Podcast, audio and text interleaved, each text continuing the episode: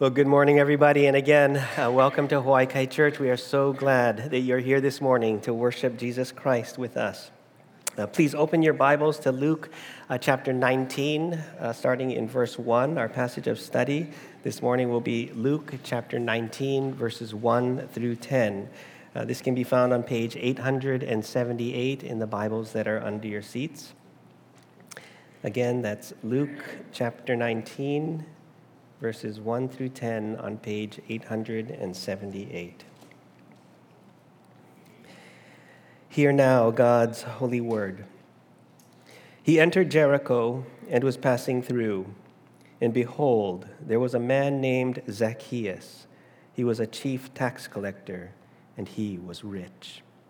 And he was seeking to see who Jesus was, but on, account of the crowd, he could not because he was small in stature. So he ran on ahead and climbed up into a sycamore tree to see him, for he was about to pass that way.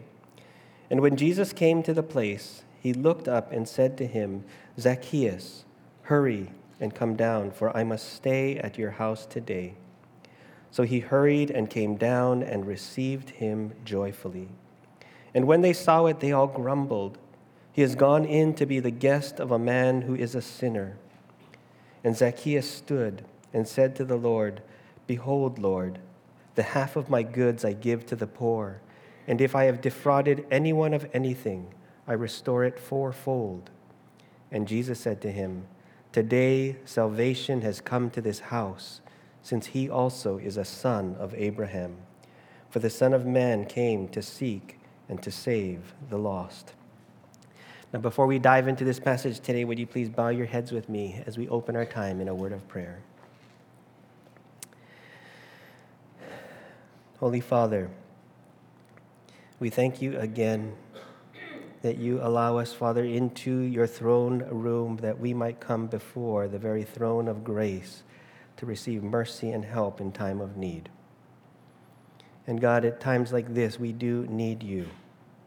We need you, Father, to hear what you have to say to us through your word. And it's only by your Spirit, Lord, that we would be changed because of it, that we would hear it truly with ears to hear. And so we ask that you would. We ask, Father, even as we have just sung, that you would turn our eyes to Jesus. That, Lord, we would not be distracted by the things that were going on before we got here or the things that will go on afterwards, but help us now, Lord, to turn our eyes upon Jesus, that we might see you and understand who you are better. And that, God, because of it, we will be changed. And so, Lord, we come to you and ask for your help. Please help us this morning. We ask this in Jesus' name. Amen. This morning, we're going to be looking at a passage that can be viewed almost as a culmination of Jesus' public ministry. After three some odd years of teaching, performing miracles, and proclaiming the kingdom of God, Jesus is now making his final journey into Jerusalem, where he knows in just a few days he's going to be arrested and executed. His ministry on earth is coming to a close, but before it does, we find this beautiful story of salvation the rescue of a worldly, greedy, sinful, despised tax gatherer named Zacchaeus. And it is a beautiful story, for it sums up Jesus' ministry and serves as a shining example and a real life exclamation point, if you will, of our Lord's ultimate purpose for coming to earth. Jesus came to seek and to save the lost. And what better way to show this than through the salvation of a person whom the world would write off as hopelessly lost, incurably evil, dead in his sin, and basically unsavable. And so, this is the famous story of a tax collector named Zacchaeus climbing up into a sycamore tree to see what he could see, seeking to see who this Jesus was. But as we're going to see today, it wasn't Zacchaeus seeking Jesus at all.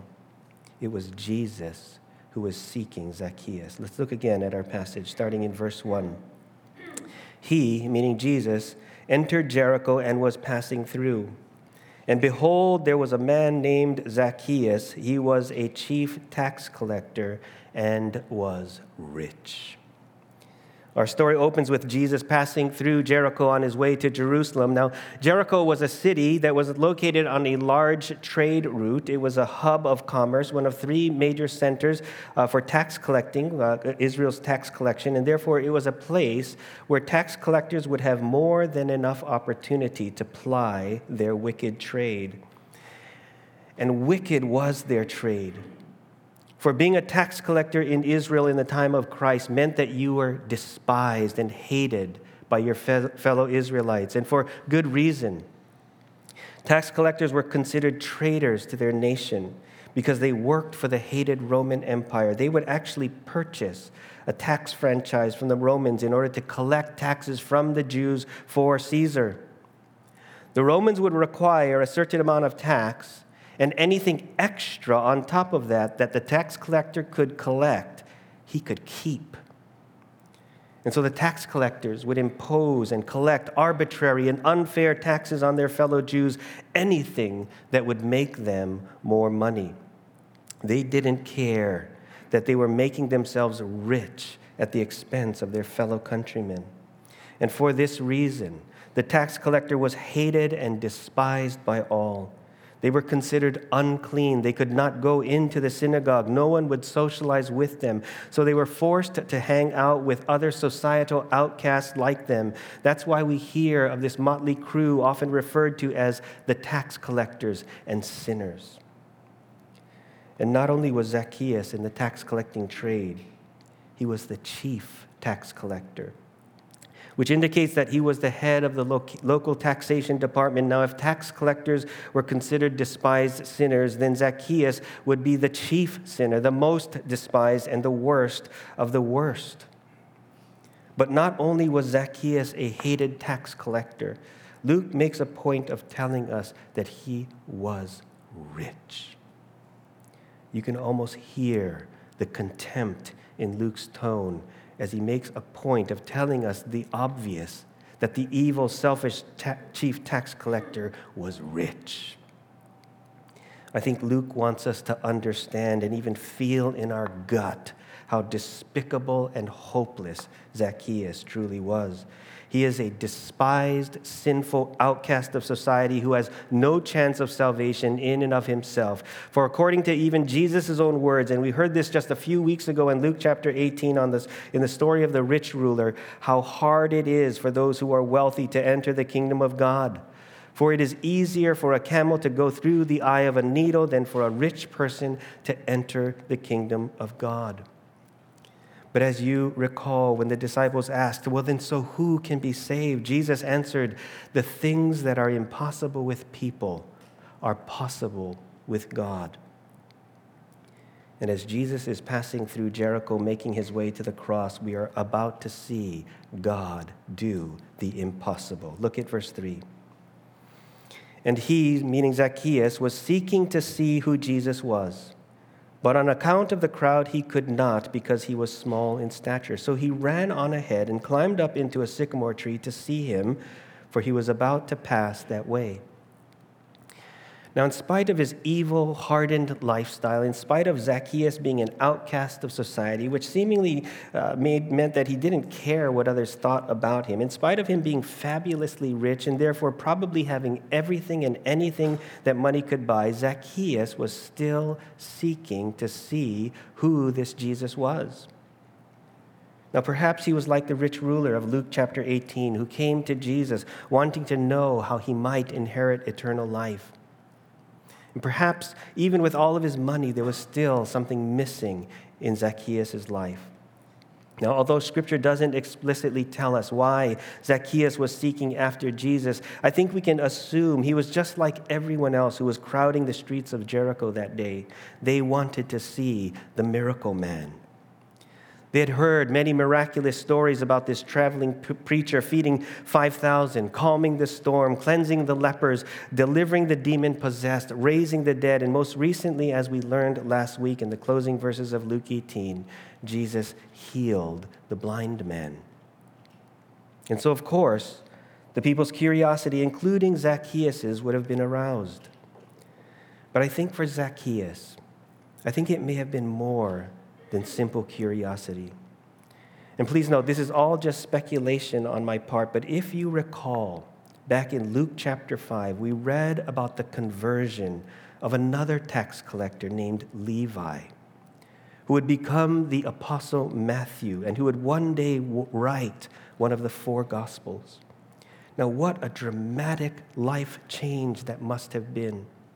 And I'm sure it was a topic of much conversation and even debate wherever Jesus traveled. I mean, can't you just hear the snide comments? What in the world? Jesus travels with a tax collector as one of his disciples? Remember, the Jews hated tax collectors. And so it's not too difficult to imagine that Zacchaeus might have known that one of his own a tax collector just like himself, had somehow and for some reason left his evil past, abandoned his wicked but oh so lucrative tax franchise so that he could become a disciple of Jesus. How crazy would that be? Now, since we're just speculating here, let's imagine just for a moment that we are inside the head of Zacchaeus and he's thinking, why? What would make Levi give up everything to do such a thing? Who was this man, Jesus? I haven't been in the synagogue in years. I barely remember the stories from my youth. But could this be? Could this be the long awaited one? Could the stories be true? Is this why Matthew left his tax franchise? Could this be the Messiah? And perhaps, just perhaps, in the back of his mind, Zacchaeus began to wonder if he is the Messiah, is there hope? Is there hope even for a person like me? And although all of this is just speculation, whimsical thinking, if you will, on my part, as I'm trying to think through this passage, what we do know for sure is that Zacchaeus an evil, sinful man is desperately seeking to see who Jesus was. And you can just picture him in the crowd, can't you? This wee little man trying to uh, see Jesus in a throng of people, but unable to do so because of his small size. And you, so you can almost picture him jumping up and down, trying to get a glimpse of Jesus, but to no avail. Adam Hunt, you have no idea what we're talking about, but I can relate to this. But Zacchaeus was undeterred. And rather than give up, he anticipates the path of where Jesus will take, uh, take, eventually get to, and he runs ahead and he puts himself into a position to see Jesus by climbing into a sycamore tree. Now, it's my understanding that in that culture, for a man, especially a rich man, to be running and climbing trees was not something people normally did. And it may have been, in fact, very undignified, uncomfortable, and even humiliating for him, but Zacchaeus didn't care. There was something far more important for him than com- his comfort or his pride, and that was to see who Jesus was.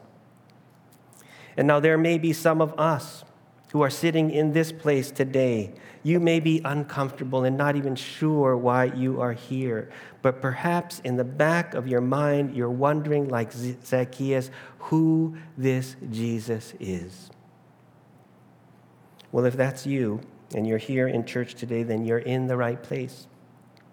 You're in the sycamore tree and you are exactly where you need to be. That's where Zacchaeus was, and because of that, his life was changed forever. Look at verse 5. And when Jesus came to the place, he looked up and said to him, Zacchaeus, hurry and come down, for I must stay at your house today. So he hurried and he came down and received him joyfully. Now, I know I'm asking you to use your imagination a lot, imagination a lot today, but think about what this must have been like for Zacchaeus.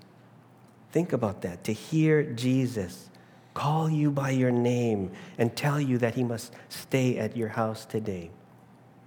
And I think uh, when it says that Zacchaeus hurried and came down from the tree, it may have been that he fell out of the tree because he was just so shocked. I mean, wouldn't you be? Think about what must have been racing through Zacchaeus' mind. He knows my name. How does he know my name? And why is he singling me out amongst all these people, saying that he must come to my house? Surely, if he knows my name, then he knows what kind of man that I am, and that the only people who ever come to my house are the outcasts and the sinners. But I don't care. He knows my name, and he's coming to my house. And this was especially shocking to Zacchaeus. Because in those days, in that culture, when someone comes to your home and shares a meal with you, that is like extending the right hand of fellowship with the person. You are my friend. And we should also keep in mind this was not an isolated instance. Jesus habitually ate with and fellowshipped with the outcasts and the rejects of society. This is why Jesus was labeled by the Pharisees with revulsion and contempt as a friend of tax collectors and sinners, because he would associate with them. He would go to their homes and he would eat and he would drink with them. But what made this so shocking to Zacchaeus and so repulsive to the Pharisees was because they both failed to understand that this was exactly why Jesus came to earth. Jesus came to earth on a rescue mission. He came to seek and to save the lost sheep from their sin.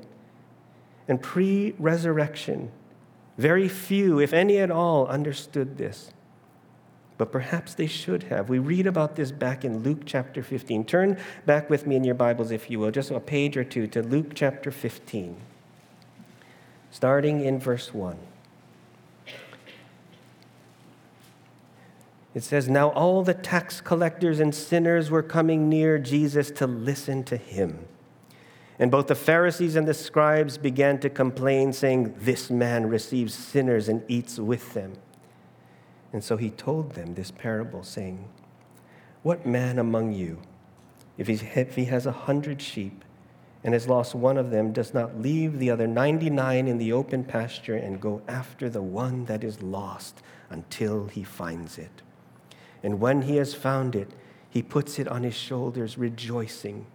And when he comes home, he calls together his friends and his neighbors, saying to them, Rejoice with me, because I have found my sheep that was lost. I tell you that in the same way, there will be more joy in heaven over one sinner who repents than over 99 righteous people who have no need of repentance. Jesus, the Good Shepherd, goes out on a rescue mission to save his lost sheep. Jesus, the Good Shepherd, has been seeking Zacchaeus, his lost sheep. And what makes this story so beautiful is that, in spite of Zacchaeus' evil lifestyle, Jesus, the Good Shepherd, still seeks for him. In spite of Zacchaeus' evil lifestyle, Jesus, the Good Shepherd, still saves him. He came to seek and to save the lost. Praise the Lord for our good shepherd. And so when the good shepherd finally finds him, Zacchaeus responds immediately with joy. Again, I can only imagine that such an instantaneous response would seem to indicate that in Zacchaeus' heart of hearts, Jesus had already been at work seeking him out such that Zacchaeus was secretly longing to be found. So when Jesus finally calls him to bring him home, he responds immediately to Jesus' voice with great joy. But Zacchaeus is not the only one filled with joy. For as we just read in our passage from Luke 15, when Jesus finds Zacchaeus, when he finds any of his lost sheep, he rejoices, and all of heaven rejoices with him. And Jesus then calls together his friends and his neighbors, saying to them, Rejoice with me because I have found my sheep that was lost. And that is exactly what happens. All of Jericho erupts with great joy. Zacchaeus, who is lost, has now been found. Praise the Lord. Is that what happens? no. Look at verse 7. And when they saw it, they all grumbled. He has gone in to be the guest of a man who is a sinner. While Jesus and Zacchaeus rejoice, the people grumble. The people could not rejoice because they still did not understand Jesus and his purpose for coming to earth. That the reason that he came wasn't to overthrow Rome. It wasn't to be a good teacher of morality and how to live upstanding lives. It wasn't to wow them with all of his miraculous powers. No, the reason Jesus came to earth was to seek and to save the lost. And perhaps more significant than this, the people didn't understand that they too were just as lost, just as sinful, and just as separated from God as Zacchaeus was in their self righteousness, in their works based religion, they believed that only those who obeyed their laws, lived like them, thought like them, behaved like them, and were worthy to be with them and to be one of them. All others were to be rejected and treated like the outcasts and the enemies that they were. And notice it wasn't just the Pharisees that were doing this. Verse 7 said that they all grumbled. In their minds, Zacchaeus didn't deserve forgiveness and grace. He deserved punishment and rejection. And from a strictly man centered perspective, they were probably right. But God's perspective is different from man's. And what they failed to see was that it doesn't matter who you are, Jew or Gentile, tax gatherer or Pharisee, we have all sinned against a holy God. And we are all deserving of punishment and rejection. As Paul says in Romans chapter 3, there is no righteous person, not even one. There is no one who understands. There is no one who seeks out God. They have all turned aside. Together they have become corrupt. There is no one who does good. There is not even one. This is a description of the universal human condition. This is all of us. There is no one here that does good. This is how God sees humanity. And believe it or not, this is the humanity that God loves. Before a holy and righteous God, we are condemned because of our sin, but God so loved the world. And this is why Jesus is marching through Jericho on his way to Jerusalem. For in just a few short days, Jesus will be put to death on a cross so that he can pay the penalty that our sins deserved.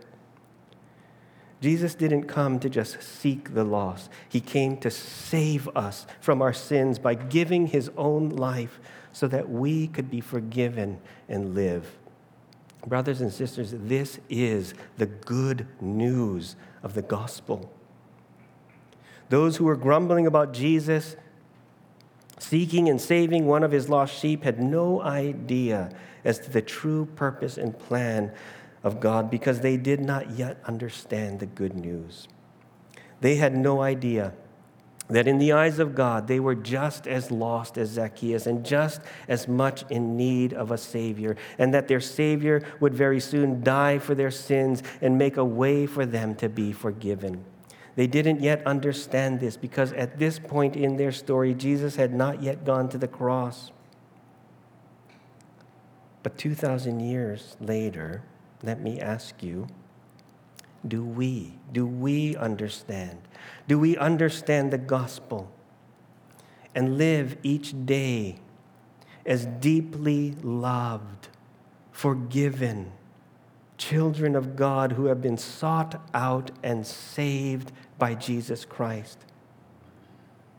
So much of our grumbling and complaining would cease if we really took to heart the gospel, if we really took to heart the depth of our own sin, the punishment that we deserved, and the grace, mercy, and love that has been poured out upon us through Jesus Christ. Brothers and sisters, if we really understood what Jesus has done for us, if we really took this to heart, I believe that our lives would be radically different, radically changed characterized by gratitude, generosity, seeking reconciliation and forgiveness of others, and a desire for everyone around us to know our glorious Savior.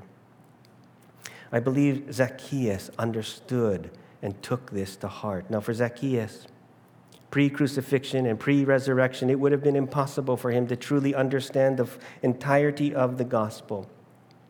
But with the information that he did know, with what Jesus revealed to him, Zacchaeus, the wretched sinner, placed his faith in his Messiah, and it radically, radically changed his life forever.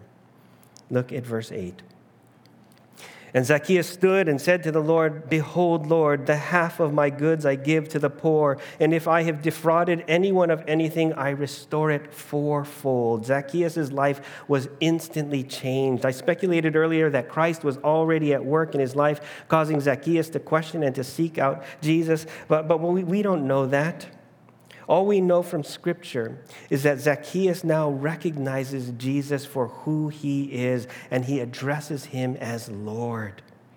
And without a prompt from Jesus, he immediately repents of his wrongdoing and commits to giving half of his vast wealth to the poor. Now, you might ask, why didn't he give it all? Well, because he also wanted to pay back those whom he had defrauded. And 20, a 20% penalty or even a double payback penalty was usually the normal restitution in this case, but Zacchaeus doubles the double and chooses to pay back a fourfold penalty.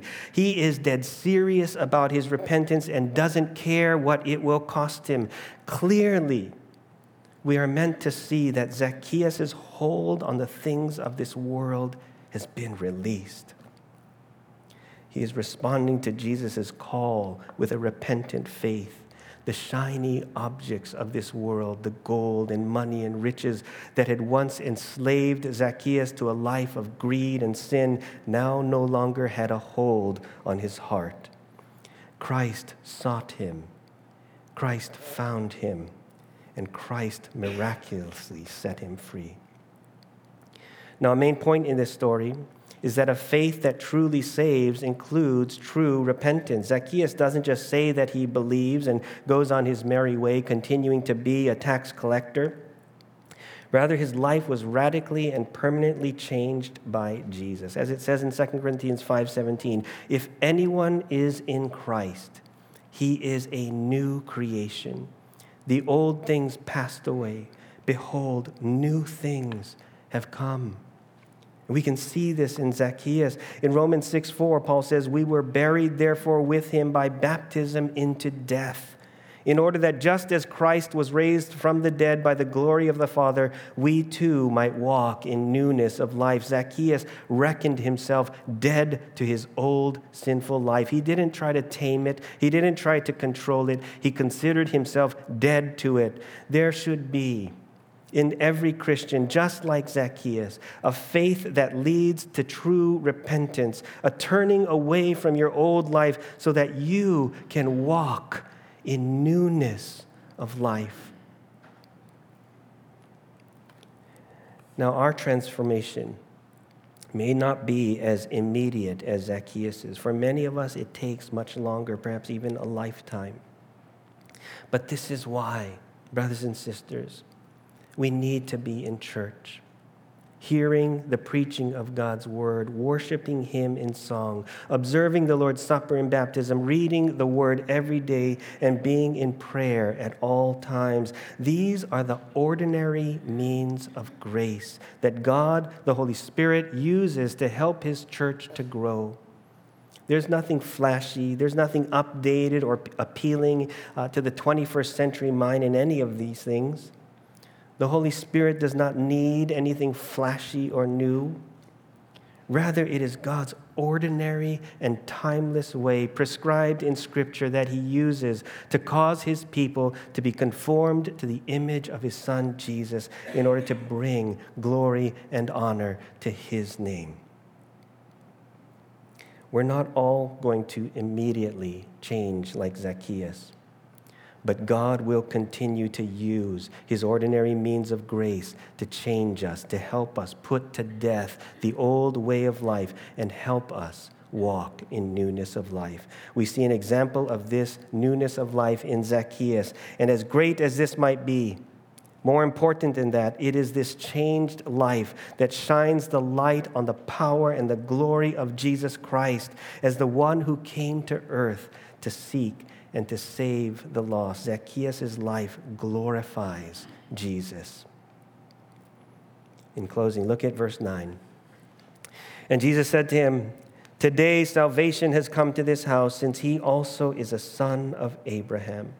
For the Son of Man came to seek and to save the lost. Now, Jesus knows the hearts of men. He knows this is not just some flippant boasting on the part of Zacchaeus, but a true change had taken place in his heart. And so Jesus says to Zacchaeus, This house that was once a den of tax collectors and sinners has now been saved. And the reason for this is that you, Zacchaeus, in spite of all the evil that you have done in your past, you also are a child of Abraham. And Jesus wasn't just referring to his nationality. He wasn't saying that just because you're Jewish, you are saved. What Jesus was saying was that Zacchaeus was saved because of his faith. For as we read in the book of Galatians and in the book of Romans, it is those who have placed their faith in Christ that these are the true sons of Abraham. Abraham was saved by his faith. Zacchaeus was saved by his faith.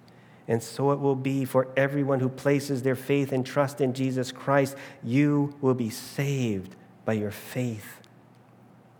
For this is the reason Jesus came to earth to seek and to save the lost. Now, in closing, if you are a believer today, no matter how long you've been a Christian, let me encourage you to think and to pray about your own repentance. Is there any sin that you continue to hold on to, can't let go of, don't want to let go of, that is keeping you from truly walking in newness of life? If so, preach the gospel to yourself daily. Take full advantage and take responsibility to immerse yourself in the ordinary means of grace that God has given to you, to His church, to help us to grow. But if you're not a believer today, and you find yourself sitting in a sycamore tree seeking to see who Jesus is, remember this Jesus has come to seek and to save you. In the words of Paul the Apostle in 2 Corinthians 6, I appeal to you not to receive the grace of God in vain, for he says, In a favorable time I listened to you, and in the day of salvation I have helped you. Behold, now is the favorable time. Behold, now is the day of salvation. And so if you're sitting in the sycamore tree right now, hurry and come down, for the Savior wants to stay in your house. Let's pray.